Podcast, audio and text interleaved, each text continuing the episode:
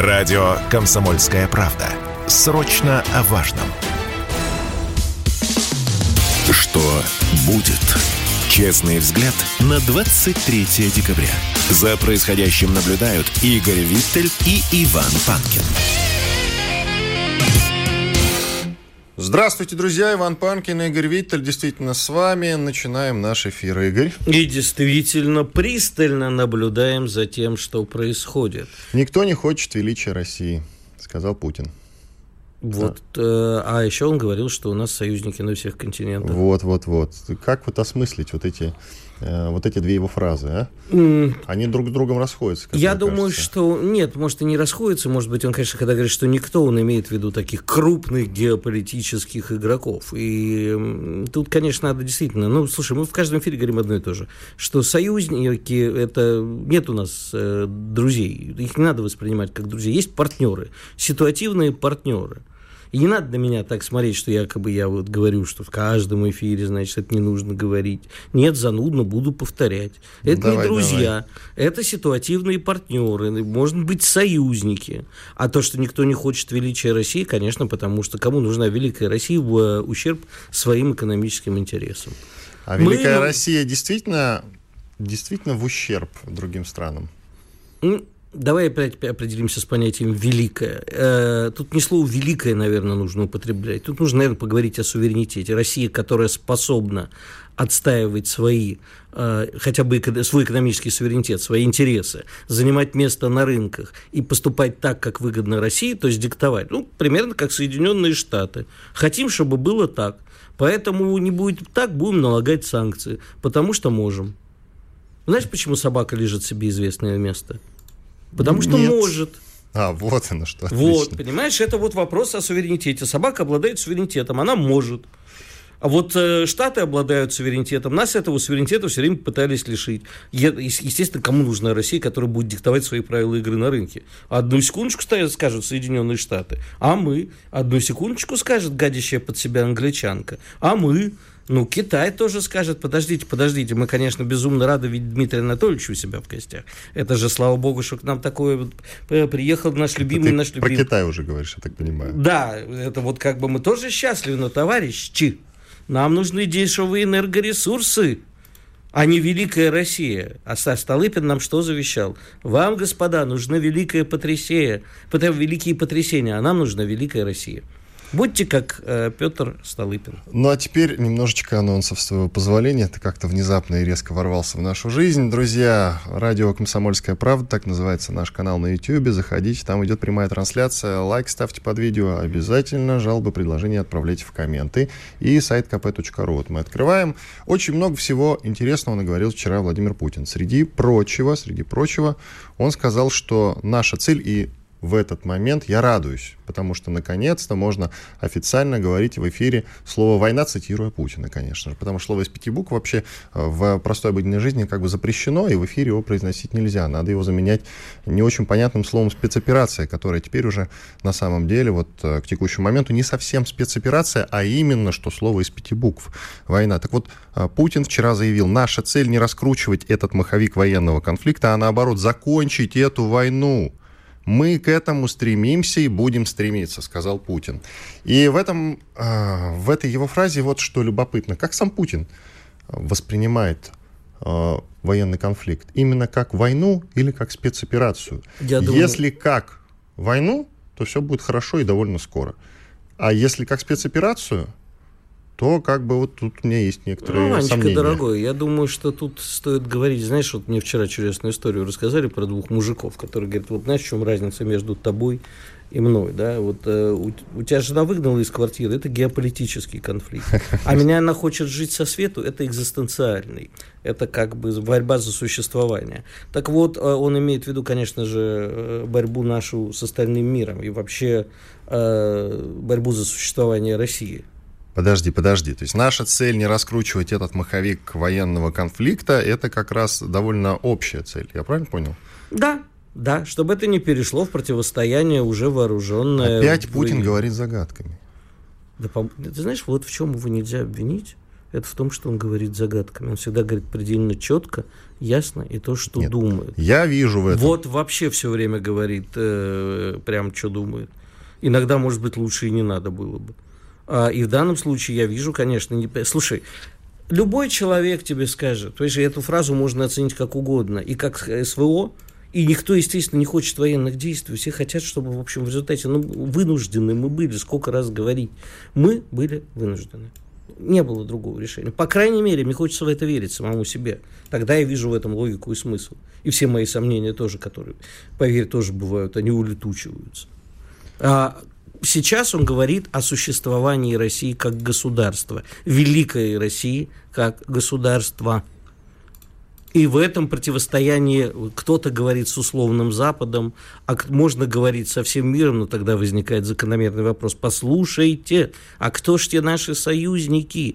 А я еще раз повторюсь, и миллион раз повторюсь. Не надо их воспринимать как друзьями. Ситуати... Друзья и союзники, ситуативные партнеры. А если мы хотим, чтобы часть мира – которая против однополярного мира, против победы капитализма в том изводе, в котором он есть, пошла за нами, мы должны, а, предложить какую-то программу и идеологическую, и экономическую, и сделать так, чтобы эта программа реализовывалась, и люди сами приходили к нам. Вот на днях общался с одним своим товарищем, знаешь, говорит, переломный момент в моей жизни. Я когда там создавал одно издание, я ходил с протянутой рукой, просил там, а вот профинансировать, и сейчас ко мне приходят сами люди и говорят, вот возьмите деньги. Вот мы должны сделать так, чтобы к нам приходили и говорили, Россия, вот мы хотим безопасности, возьми нас по свое крыло. Или Россия, мы хотим справедливости и социализма. Ну, тут, наверное, не стоит этого слова говорить. Вряд ли оно войдет, к сожалению, в конечную программу Великой России будущего. А сделать так, чтобы они сами к нам приходили и предлагали. А так мы почему-то, понимаешь, все мы объясняем, что все вот, знаешь, эти евразийские союзы, таможенные союзы и все прочее, это хорошо. А приезжаешь в эти страны, а они начинают с тобой садиться там за стол и говорят, ну давайте теперь откровенно поговорим. Тут вам же не нравится это, вот нам не нравится это, вот это, вот это, вот это. А недодуманно, не проработано, мы не дали миру новой идеи. После крушения Советского Союза в 91 году никакой новой идеи, а, что добровольной, что под штыками, мы не дали.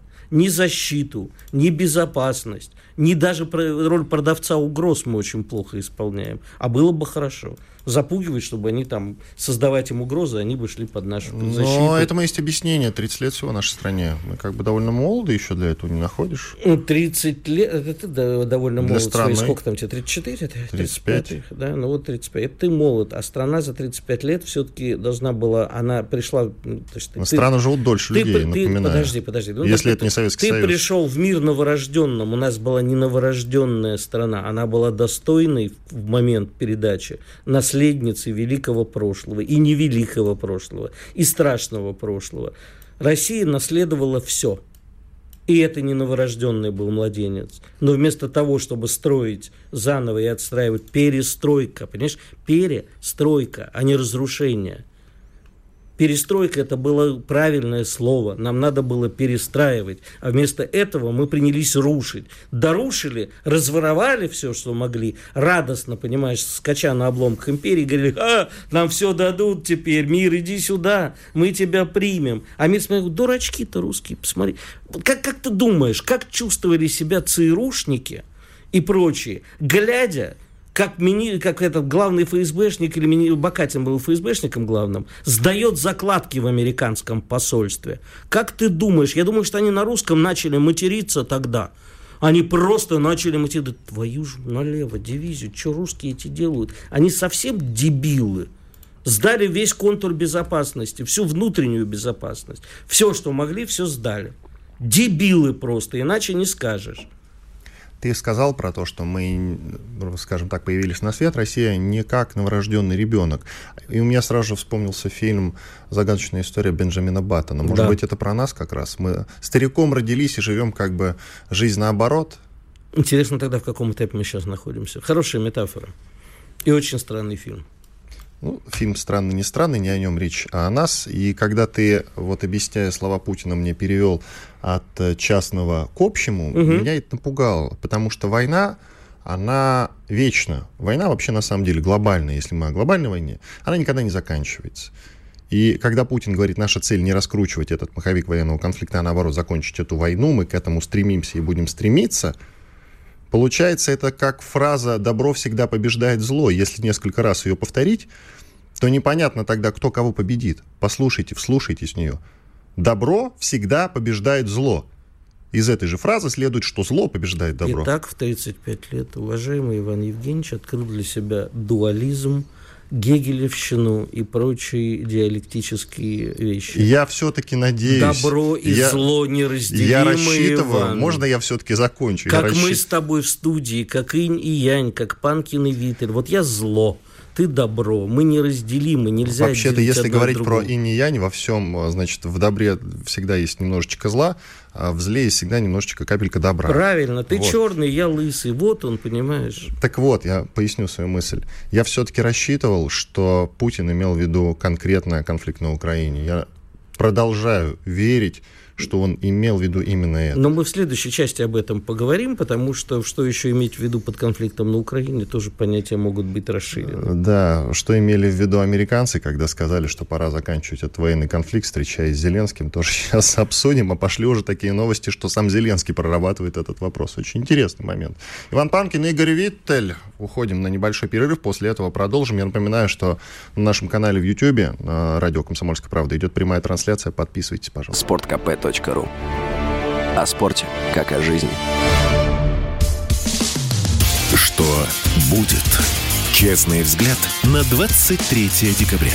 За происходящим наблюдают Игорь Виттель и Иван Панкин. Иван Панкин и Игорь Виттель. Мы продолжаем наш эфир. Я второй раз напоминаю, что на нашем канале в YouTube радио «Комсомольская правда» идет прямая трансляция. Называется она «Путин. Наша цель – закончить эту войну». Обязательно подписывайтесь на наш канал и ставьте лайки и пишите комментарии. Идем а, дальше. Слушай, вот что интересно. Вроде бы Байден с Зеленским встречался вчера. Сейчас, наверное, Зеленский уже летит э, в Германию или во Францию, куда он собирался заглянуть после этого и побеседовать с Макроном, с А Шольцем. я, кстати, пропустил. Германия, Франция, Англии там не было? Не как же знаю. так? Ну, мы узнаем этот момент совсем скоро. У Риши Сунака есть дела поважнее, видимо, чем встречаться с Зеленским. Да. Так вот, э, что любопытно, вдруг, друзья, и это очень удивительно, пошли разговоры про переговоры. Совершенно внезапно. Один из них а, из этих слухов звучит так. Киев прорабатывает детали предложений по мирному урегулированию. Команда Зеленского разрабатывает этот план. С чего вдруг? Кто-то сдох? Никто. Слушай, их мирный план заключается в одном. Понимаешь, Байден говорит, мы надавим на Россию, Зеля, не беспокойся. Мы надавим на Россию, Россия уйдет из Крыма, из Донбасса, и будет тебе мир. Вот так они На примерно Урал разговаривают. переместимся вообще. Да, вообще уйдем обратно за Урал. Там будем- есть славный город Екатеринбург, там мы поселимся все. Нет, еще дальше пойдем. Екатеринбург нет. Пусть идут дальше. Я останусь в Екатеринбурге, остальные пусть идут дальше. Ага. Так вот, до этого таких новостей о том, что еще раз цитирую. Киев прорабатывает детали предложений по мирному урегулированию. Я такого что-то не слышал. Я кстати. готов с тобой поспорить на что Ну, угодно. давай спорить. Что никаких, э, то есть предложение условное, воображаемое во влажных мечтах, предложение Киеву о якобы мирном урегулировании, кем бы оно ни было озвучено, Зеленским, Байденом, коллективным, коллективное предложение, не будет включать условия, на которые могла бы пойти сейчас Россия. Не будет. И все. Поэтому это все слова в воздух, понимаешь, это пиар-акции. Зачем? Затем, Обычно, затем- смотри, стоп, стоп, стоп, стоп. Зеленский до этого говорил о том, что мы э, пойдем там на, как- э, на переговоры только если Россия, значит, согласится на границе 91 года. Вот это вот все. Переговоры нам не нужны, ни о каком урегулировании быть не может. А тут отвечаю. вдруг внезапно. Значит, я очень надеюсь, что даже до Зеленского дошло, что Россия никуда не уйдет. Я более того, я еще очень хочу надеяться, что Россия действительно никуда не уйдет. Иначе я тогда застрелюсь просто в прямом эфире. Нет, Подожди. В прямом не надо. Да слушай, нет, очень красиво. Кровь, Не- кишки, не- не- мозги не, по стенкам. киш- кишок в голове нет. Так, извини. слушай дальше. Значит, это первое. Повторюсь еще раз, а Байдену сейчас нужен бюджет государственных расходов на следующий год, чтобы его утвердили. Ему нужно вот достать из кармана зелю, вот так вот показать, вот смотрите, вот несчастная Украина, как же вы можете? И, кстати, а, э, результатом-то визита стало, ну, закон, сегодня у нас какой, 23 вот сегодня они, по идее, должны э, подписывать этот закон. Некоторые республиканцы сказали нет. Но я думаю, что не переломят Байдена, не найдется там большинство голосов.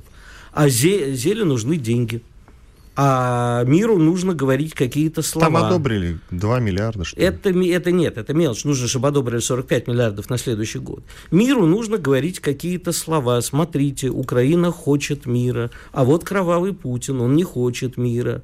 Вот это все надо говорить. А для этого периодически нужно в воздух давать какие-то ничего не значащие обещания, говорить какие-то слова, плевать на них. Ну, не знаю насчет э, того, что нужно там что-то говорить, как ты выразился. Байден, и вот сообщение очень любопытное. Байден готов встретиться с Путиным, если Россия проявит готовность к переговорам. Правда, не поясняется, что значит проявить готовность к переговорам. Как эти переговоры должны выглядеть, вот тоже не поясняется, но впервые за долгое время Байден готов встретиться с Путиным. Вообще Ванечка, звучит в информационном пространстве. Ванечка, а нас с тобой, особенно Владимир Владимирович, должно волновать, к чему готов Байден?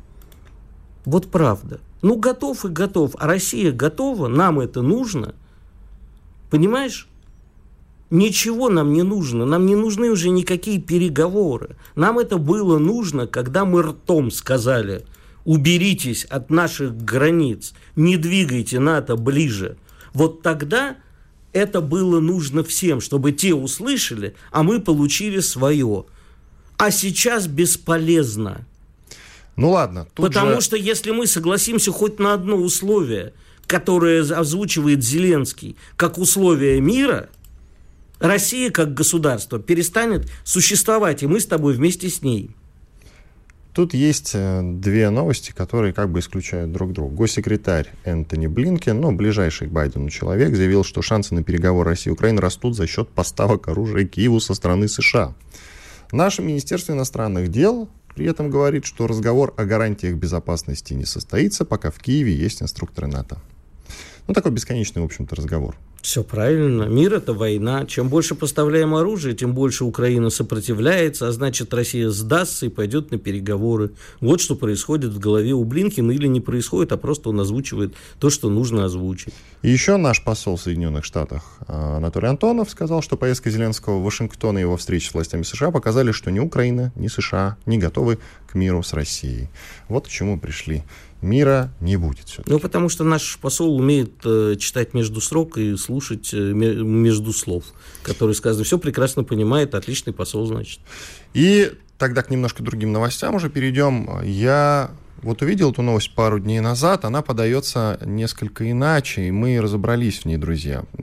Из Гааги к нам пришла новость о том, что там, в Гааге, не признают Россию виновной в конфликте в Грузии 2008 года. И мы, конечно, встрепенулись, даже офигели немножко с Виттелем. Ничего себе. То есть, по идее, одумались, что ли, выходит? Может быть, все не так уж и плохо? Да и нет. начали копать. И начали копать. Виттель э, зарубежную прессу начал читать и выяснил, что на самом деле э, суд в Гаге Россию до сих пор считает виновной в конфликте в Грузии в 2008 не году. Не совсем так. Они вот это вот ни да, ни нет, оно же положительно, оно же отрицательно, потому что ж. Они, э, значит, сейчас э, привлекли э, официально трех виновных чиновников администрации Южной Осетии. Потребовали они еще в июне их ареста, и их обвиняют в пытках мирного и немирного грузинского населения. То есть трех чиновников всего. А ежели читать подробно, то там, да, э, не признает, там не в первую очередь, да, не признается вина Грузии, а вот это хуже всего. Поэтому, э, так же, как и в случае с малазийским Боингом, в заключении э, звучит, если не впрямую не обвиняется Россия. То есть, конечно же, журналисты могут эту фразу э, красиво рерайтнуть и написать, простите, да, за выражение рерайтнуть, переписать и подать, как э, вины России не найдено. А на самом деле там не сказано, что вины, просто Россию впрямую не обвиняют. Говорят, что вот южная осетинца, Южная Осетия, вот они виновники, вот конкретные виновники. Ай-яй-яй. Ни слова там не сказано о преступлениях военных грузинской военщины. Ни слова. А вот это хуже всего. Лучше бы признали Россию виновной. Нам плевать, кто бы нас не признал виновной. На самом деле Запад нас э, виновным-то и не считал. На бумаге, ладно. Но ведь ничего не было, никаких глобальных последствий после того военного конфликта, война 08, не было относительно России. Ну, ну как то есть тебе громадных сказать? санкций не было никаких. Как тебе сказать, санкций, конечно, не было, но э, в августе 2008 года Запад понял, что Россия теперь будет отвечать, и срочно э, принялся думать, собственно, что бы с нами такого сделать. Поэтому, безусловно, происходящее на Украине, в том числе и прямое следствие августа 2008 в этом августе, наконец, а, Россия продемонстрировала то, что она может, то, что она готова защищать тех, кого она считает необходимым защищать, или всех, кто придет за помощью. Запад это понял не в 2008 Запад это понял в 2006 Именно в 2006 началась э, новая фаза холодной войны. И я тебе напомню... С что Мюнхенской про... речи Путина ты имеешь Нет, в виду? не с тогда, тогда это не... было следствием уже, продолжением. А с чего а, в 2006 Убийство Литвиненко. Ну, с убийства это, Литвиненко ну, все это началось. Такое, это не такое, именно с убийства Литвиненко. Нет, ну, слушай, Запад, Маховика закрутился. Запад, подожди, ну давай тогда возьмем еще убийство всяких чеченских полевых командиров. Нет, с Литвиненко действительно все. Вот э, мировая пресса начала писать, что, значит, Россия убила и так далее. Сейчас на Netflix вышел сериал, или не на Netflix, сериал Литвиненко, я все я хочу надеюсь, посмотреть. ты не будешь его смотреть. Нет, если из животного интереса, конечно, Лучше посмотрю. послушаем его спецпроект, он есть, «Начало войны против России», убийство Ну, Литвиненко. хорошо, значит, Спецпроект на сайте radiokp.ru Позволь, каждый останется при своем. Я считаю, что в 2008 году было э, оружием показано, на что мы способны. Ну, собственно, оружием-то и надо всегда показывать. Запад по-другому не понимает. Я это осознал, когда увидел фотки Барака Обамы из кабинета. Есть даже вот на сайте Белого дома эти фотографии висели, сейчас не знаю, может их удалили. Так вот, как он, э, значит, сидит, а ноги у него на столе, он принимает посетителей таким. То есть вот вальяжная такая форма. Ну. Я что-то даже офигел. Ну, то есть у них подход такой. Я здесь царь.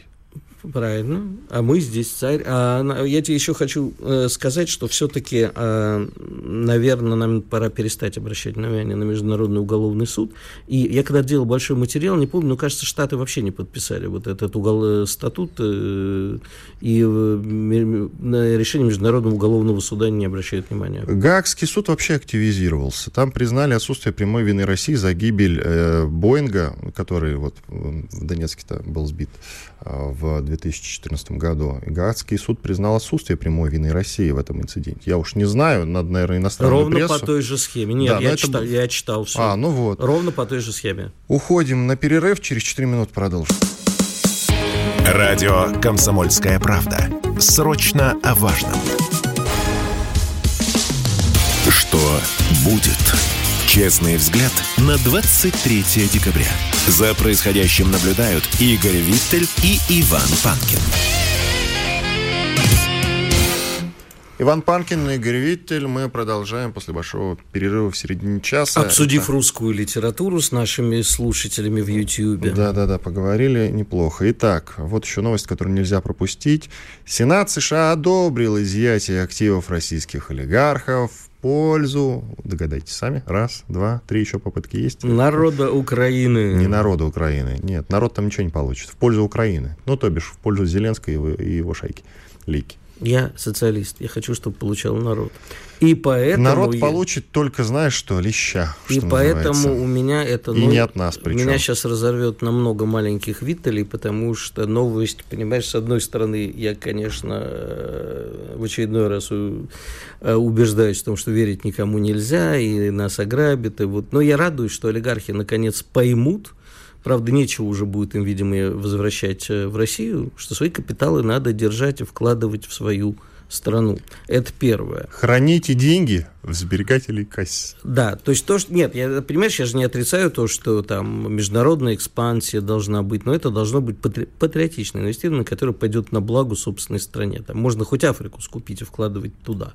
А, но деньги, которые ты заработал на народном благосостоянии, если ты там э, сеть магазинов создал хорошую, ты вовсе там не обязан вкладывать эти деньги обратно там кому-то быть должным. А вот то, что ты э, заработал на залоговых аукционах и последующей приватизации и прочем, будь э, любезен, вкладывай, пожалуйста, в Россию. Но с другой стороны, каждый раз, когда грабят олигархов, я испытываю чувство близкое к наивысшему наслаждению. А я не испытываю. А я не исп... А я а маленький, почему? злобный, да это я, я мерзкий знаю. человечек, завидующий всему. Чувство ресентимента у меня – это основное чувство, понимаешь? Завидую я им.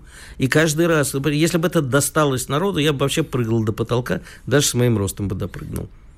Игорь, ты пойми, что вот когда они что-то отняли, пусть бы даже и у олигархов, Тут ключевое что? Что это российские олигархи. Конечно. Это наши люди.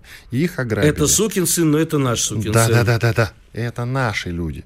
И это, по сути, наши деньги. Они ими украдены там или нет, или приумножены. Укра... Сначала украдены, а потом приумножены.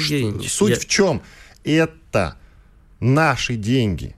Понимаешь? А, правильно. И, естественно, я не радуюсь тому, что это отдадут Украине, и вообще то, что какие-то э, поганые эти самые... К тому же Украине, я как не знаю, на народу украинскому, они слово, не достанутся эти грабят деньги. наши олигархи. Ну вот а это сукин сын, но это наш сукин сын. Понимаешь, а, тогда речь шла о некоторых латиноамериканских диктаторах, когда была произнесена эта фраза. То есть люди полезные Америке – да, они плохие, но полезные для Америки. Расскажи же мне, дорогой мой, чем же наши олигархи были полезны для России? Тем, что мы могли гордо сказать, что русские олигархи, из которых там, прости, за разжигание национальной розни русских-то практически нету, ездят на самых больших э, яхтах в мире, мы этим должны были гордиться. Дорогой что друг, они создали? Смотри, во-первых, какие-то деньги так или иначе на благотворительность они отправляли. Вообще Абрамович, э, не к завтраку будет о нем сказано, тем не менее, можно к нему по-разному относиться. Э, он в целом много чего в том числе, в том числе сделал хорошего для России. Вообще-то он в российский спорт вкладывал и много. Я Начнем не знал, что этого. Челси российская команда, прости. А при чем Извиняюсь. тут Челси? Не только Челси сыт э, российский народ. Он много Я не хочу обсуждать конкретных людей. Я Благодари... тебе говорю, что... Благодарить их за благотворительность, прости, дорогой мой, это, знаешь, все равно, что вот вор ограбил твою квартиру, а потом вернулся и сказал, слушай, тебе же, наверное, жить нечего, дайте я вон чирик оставлю, вот, да давай, чтобы ты совсем не голодал. Вань, ты, ну, нет, ну пример, ты чего? Нет, пример плохой. Вань, пример плохой. Вань, он это... ограбил квартиру, но потом помог кому-то еще, что тоже как бы не суть. Хорошо, он обнес твою квартиру, зашел в соседнюю и сказал, слушай, ты так плохо живешь. На, я тут ограбил квартирку, на, малыш, возьми чирик и не плачь. Может Ванечка, быть, не чирик, может быть, побольше. Ну, это в наше, понимаешь, я человек старый, там, вот в наше время это называлось чирик. 10 тысяч. Чекушка. Вань, ты чего? Еще раз тебе говорю. Ты чего они вообще? отняли деньги нас у еще нас. благодарить за это их надо? Нет, их не надо благодарить. Я тебе говорю, что меня оскорбляет тот факт, что у них украли деньги. И правильно оскорбляет, потому, потому что это что должны были образом, сделать мы. Да, да. Вот да, тут мы с тобой пришли нет, э, абсолютно, уже абсолютно. к единому знаменателю. Я не спорил, мы с тобой Фактически, всегда все равно эти деньги украдены у нас. Так же, как и золотовалютные резервы, которые, может быть, и не, не Естественно, украдены. мы должны были их грабить, а не Запад. И вот это меня возмущает, конечно. А то, что их вообще грабят, сам факт грабежа, меня не, не может не радовать. Но это ладно. Я думаю, что пора двигаться дальше уже. Гагский суд мы уже поминали. И забыли один очень важный момент. Он касается беженцев. Суд в Гаге вообще очень трепетно относится к беженцам, но в основном только к украинским беженцам. А, но тут, но тут Гагский суд постановил, что не надо выделять каких-то конкретных беженцев, тем более украинских. Отлично. А знаешь, что я тебе Потому что все беженцы, беженцы из всех стран. И тут мы уже приходим к другому моменту. Оказывается, и это действительно так, я даже ролики, я даже юмористические ролики смотрел немецкие, они выпускали, что там ко всем остальным беженцам относятся, ну, так себе, а украинским, пожалуйста, проходите, вот вам комната, вот здесь у нас кухня, пожалуйста. О чем мы только про беженцев говорим? Вот как ты думаешь? Я вчера тут побывал на одном радио в гостях, меня спрашивали, а вот как Сербия, прости, что опять про Югославию, как Сербия принимает российских беженцев.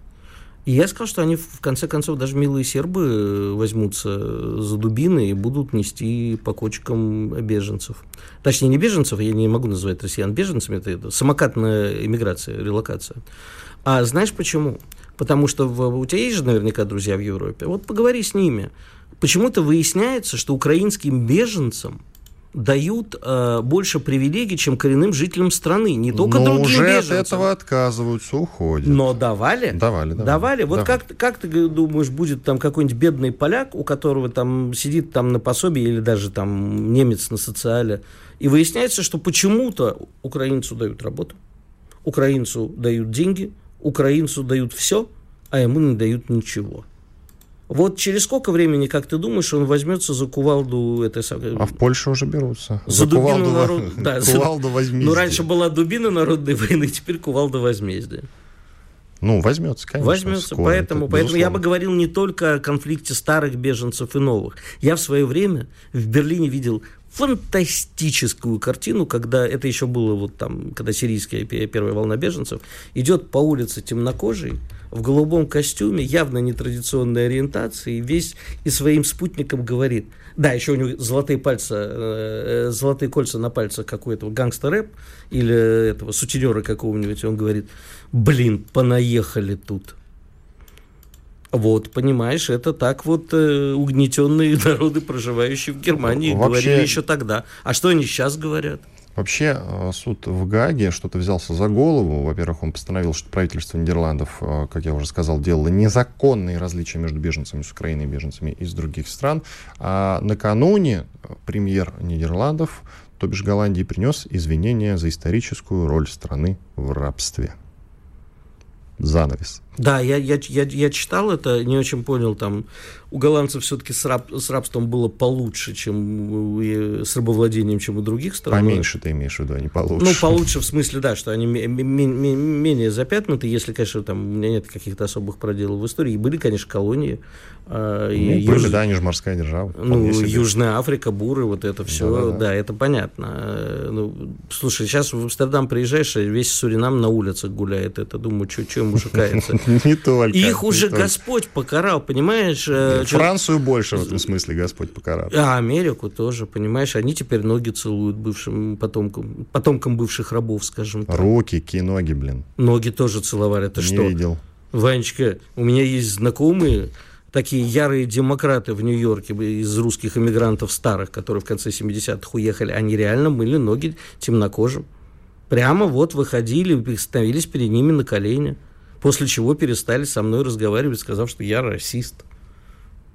Как будто это что-то плохое. Давай, все, давай к другим темам, товарищ расист. Что будет? Большинство молодых людей в России патриоты. Молодежи, а, вот 91% молодежи гордится российской историей и культурой, в которой, кстати, не было рабства. Вот что любопытно. Правда, ну... Было покорение Сибири право было, а рабства не было. Но все равно рабства-то не было. А Крепостное право было, ладно. Молодежь гордится российской историей и культурой 91%. Такие данные привела руководитель Росмолодежи Ксения Разуваева. И еще вот одна циферка, 77%. Большинство молодых людей в России патриоты. 77%. Давай коротенький опрос на этот счет устроим. Друзья, как вы считаете, да или нет, напишите нам. Большинство людей в России патриоты, да или нет? Пишите на номер плюс 7 967 200 ровно 97 02 еще раз. Плюс 7 967 200 ровно 97 02. Любой удобный мессенджер можете для этого использовать. И только не пишите сторонние никакие слова, пожалуйста. Это уже следующими сообщениями отправляйте. Чуть попозже подведем итог. Так патриоты или нет? Я Э, среди нельзя молодежи это такого... однозначно. Это все равно, что ответить, перестал ли ты пить коньяк по утрам. Во-первых, ни один вменяемый человек на официальный соцопрос не ответит, что он не патриот. Ну уж давай быть, быть честными. А во-вторых, я, конечно, горд, что молодежь э, гордится российской историей и культуры. Правда, э, жизнь показывает, что они ее нифига не знают, ни историю, ни культуру. Вот если бы они осознанно, прочитав все это, осознав, поняв всю сложность истории России, всю По- культуру Прочитав России, все это, говорит Виттель относительно молодежи. Так еще целой жизни не хватит все это Ну, прочитать. вот я, я, к сожалению, сталкиваюсь, что они просто не знают ни историю, ни культуру, а так, конечно, я рад, что они гордятся. Но чуть-чуть попозже, да, чуть-чуть попозже мы подведем итоги. Пока, пожалуйста, голосуйте. Нам просто интересно ваше мнение. Если среди вас есть молодежь, друзья, друзья, молодежь, срочно голосуем. Плюс 7 967 200 ровно 9702. Да или нет? Патриот или нет? Через две минуты продолжим. Радио «Комсомольская правда». Мы быстрее телеграм-каналов. Что будет? Честный взгляд на 23 декабря. За происходящим наблюдают Игорь Виттель и Иван Панкин. Иван Панкин, Игорь Виттель, мы продолжаем. Пока что у нас, э, согласно опросу, почти 50-50. Вы знаете, большинство молодых людей в России патриоты, ну, пока вот как-то вот нет лидера в нашем опросе. Я напоминаю, плюс 7 967 200 ровно 9702. Напишите «да» или «нет». Если хотите написать что-нибудь еще, то уже следующим сообщением, пожалуйста, чуть-чуть попозже подведем итоги этого голосования. Вот сейчас прям чистый 50 на 50. 50 на 50. Идет борьба. Ну что ж, мы а, чуть попозже... Я не удивлен. Чуть попозже подведем Совсем не удивлен. А итоги. вот если бы к тебе пришли и спросили, Вань, вот э, приходит тебе соцопрос, говорит, Иван Евгеньевич, вы патриот или нет? И что? Ты бы что ответил? Я тебе так могу сказать. Э, Понятно, про меня все, со мной все ясно. А что касается нашей молодежи, наша молодежь очень смелая. И врать она не станет. Да при чем тут врать, когда у человека, у самого, у самого себя разные понятия о патриотизме, а патриот чего? Если патриот России как страны, безусловно, да. А если патриот э, там каких-то людей во власти, которые делают вещи, которые тебе не нравятся, конечно, нет. Любить Россию не значит любить власть и так далее. Человек начинает сам себе задать вопросы. И в соцопросах люди врут не потому, что они врут, а потому что они сами иногда не, смогут, не могут э, правильно сформулировать ответ. Вот я каждый раз в каких-то сложных опросах начинаю путаться и думать, а что по этому поводу действительно думаю. Что касается молодежи, я с тобой все равно не согласен. А, я считаю, что я даже знаю этот момент, что наоборот, у нас молодежь в каком-то смысле относительно власти э, очень агрессивно настроена. Но это нормально для всякой молодежи, как известно. Вообще всякий дух э, революционный, он зарождается где? В среде молодежи.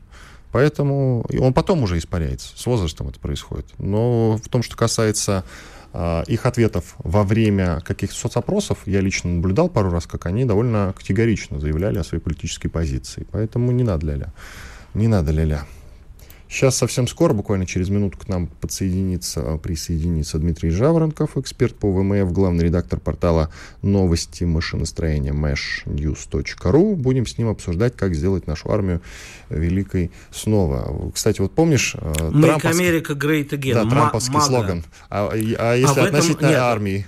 Так сказать, российской. Значит, в этом году он еще перефразировал этот слоган, и у него там э, получалось, что в результате эта аббревиатура значилась как «Магага».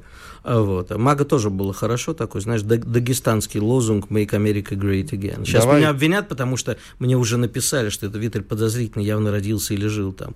Make Russian Army Great Again, тебе сказать? О, классно вообще. Make Russian Army Great Again. Э, гениально. А ты же и жил в Америке, кстати, да. Может быть, и засланный казачок-то, друзья. Может, а, господи, где я только не жил. Ничего я не отвижу, ничего я не отвижу. Это цитата из фильма «Бумбараш». Березовую кашу, крапиву любеду. Только вот на небе я ни разу не обедал. Господи, прости меня, я с этим обожду. А, скажи-ка мне, друг любезный, вот э, инициатива по увеличению возраста призыва, э, тебе какой видится, кстати, с 18 до 21 года? С тобой полезный. этот момент я и полезный. не обсудил. Чем полезный. чем полезно? А тем, что люди все-таки к 21 году становятся более взрослыми, осмысленными, а, и физически тоже. И э, мне кажется, что ну, я вообще за то, чтобы армия была полностью непризывной, контрактной. А вот тут, мой дорогой друг, ты ошибаешься. Ну, ты значит, ошибаешься. я ошибаюсь, это мое мнение. Там. Ну вот, я тебе говорю, что мнение ошибочно, потому что контрактная армия, она, ты знаешь, вот для каких-то спецопераций, но не а-ля украинская спецоперация, а-ля да, сирийская спецоперация. Давай э, согласимся на том, что все зависит от целей, которые поставлены. Вот, вот, вот. А цель, а, а цель такая. Мы на уже, нас могут напасть. Мы уже с тобой э, говорили о том, что вся э, как бы идеология развития российской армии за последние годы, она не строилась из того, что мы можем оказаться там, где мы сейчас оказались. Вот просто люди думали по-другому, готовились к другому или не готовились. Но вся перестройка российской армии, она исходила из других потребностей. Но это лично вкусовой. Ты мне задал вопрос по повышению призывного возраста, я за. Вот. Тут еще любопытно из Беларуси. И я думаю, что все-таки такие планы есть, коль уж я заговорил о том, что нам нужна большая армия, не только контрактная, часть, конечно, контрактной, а в основном эта армия должна быть а, срочной. А, тут еще и Лукашенко говорит, что мы не можем исключать, что против Беларуси может быть развернута агрессия. Такую готовность мы видим. И действительно, армия должна быть готова к тому, российская в том числе, что на нее нападут. Да, что ты хочешь сказать? Я хочу сказать, руку тянет, там, как... я не руку, я просто показываю тебе, что есть что сказать, чтобы ну, перед военным экспертом. Я тебе хочу сказать, что, видимо, а, Александра Григорьевича научили э, события э, белорусские, очень неоднозначные события тому, что действительно с Россией не посмеют, а с Белоруссией попробуют. И сейчас Александру Григорьевичу как никогда нужна военная помощь России. А нам его военная помощь нужна. Но активности на этом направлении он как-то не проявляет. Знаешь, ну, вообще никто нам, из наших нам союзников... скорее э, нужно как бы союз с ним и на дальних подступах и так далее. Угу. То есть геополитическая помощь. Я в этом смысле хотел бы, чтобы была некая взаимность. Все-таки никто из наших союзников не проявляет готовности помочь нам э, войсками, скажем так. Я тебе отвечу твоей же фразой. Какой? Это не женщины, ты тут взаимности не дождешься. Это забавно. Подключился к нам военный эксперт Дмитрий Жаворонков, эксперт по ВМФ, главный редактор портала новости машиностроения mashnews.ru. Дмитрий, здравствуйте. Доброе утро. Как сделать нашу армию великой снова? Есть у вас рецепт какой-то определенный? Ну, мы, конечно же, отталкиваемся от того, что ряд заявлений по поводу нашей армии часто звучат в последнее время. Вот из свежего, что Шойгу предложил поэтапно увеличить возраст призыва граждан в армию с 18 до 21 года, а предельный до 30 лет. А знаете, что тут интересно-то? А как они это реализовывать собираются? Понятно, что предложение превратится уже в проект, но как они это собираются реализовывать? У нас год от года все меньше и меньше призывников. И это как бы не бином Ньютона. Э, ну, реализовать можно все, что угодно, исходя из, опять же, э, уровня административно-командной системы, которая это реализует. То есть все зависит от качества управления, от уровня той системы управления, которая выстроена. Соответственно, та история, которая связана с э, минусами при мобилизации, которые наши военные высшие чиновники объясняли тем, что, мол, со Второй мировой войны мобилизационных мероприятий не проводилось, она достаточно хорошо иллюстрирует определенный да, уровень э, системы управления. Это не хорошо, не плохо, это факт, с этим нужно работать, бороться – с недостатками, да, улучшать то, что, что называется, хорошо. И, и все очень банально, все очень просто. А реализовать можно все что угодно, зависит от качества, качества системы. Ну, у нас ведь не только э, с призывниками проблем. У нас вообще мобилизационный ресурс в стране был уничтожен в какой-то момент. Да, насколько я могу судить, вы можете тут со мной поспорить, конечно. Но, тем не менее, у нас э, базы были снесены, и вообще разруха полная после 91-го, после 93-го года наступила вот в армейской части. Мы тут с Виттелем начали немножко спорить. А на какую армию делать ставку, скажите, пожалуйста? На срочную или на контрактную? Как вы считаете? Естественно, речь должна идти в 150-миллионной стране, особенно учитывая, что русских в мире не 150 там, миллионов, да, все-таки немножко побольше, порядка 200, а русскоязычных еще больше, да, то, естественно, такой э, стране, такому народу, э, здесь я имею в виду и все остальные народы, да, которые у нас есть, наши, э, армии контрактной, вот этой компактной, основанной на БТГ, батальонно-тактических группах, и призванной, скажем так, бороться с какими-то небольшими группами террористов в каких-то небольших странах. Ага, здравствуйте, общевойсковые бои за города в полмиллиона, миллион населением, линия фронта под 2-3 тысячи километров. Вот с этим всем очевидно, что такая компактная, значит, веселенькая армия, она не справится. И, собственно, как бы больно это для кого-то не звучало, она не справилась. Вот, здесь, ну, все достаточно понятно. Поэтому, разумеется, нужна эффективная комбинация и призывной армии с возможностью оперативно увеличить э, мобилизационный ресурс, потенциал в разы на десятки тысяч человек, на сотни, да, э, с эффективной, достаточно крупной контрактной армией. Естественно, все это безумно дорого. Давайте вот не любые... денег-то нам, денег на армию мы, как известно, жалеть не будем. Назовите цифру, пожалуйста. Какой вы видите размер нашей армии? Ну сколько? У нас там миллион с небольшим, миллион двести, кажется, намечается, да, насколько я могу судить? А, с, из них вот э, контрактники, э, которые, ну, видимо, в боевых подразделениях, там 600-700 тысяч человек. Вы знаете, я встречал от различных, будем их так называть, грустных военных аналитиков, что, мол, контрактную армию мы сейчас потеряли под Киевом. Это, разумеется, не так, но потери и ранеными, и убитыми, они существенные, так или иначе, да.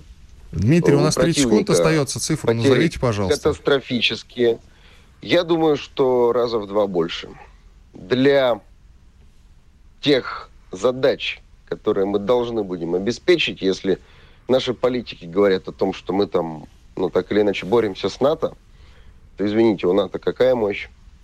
Так вот цифру и... назовите еще раз, пожалуйста. Ребят, Вдвое больше. Все понятно. Было озвучено. Спасибо. Дмитрий Жаворонков, эксперт по ВМФ, главный редактор портала новости машиностроения mashnews.ru. Уходим на перерыв.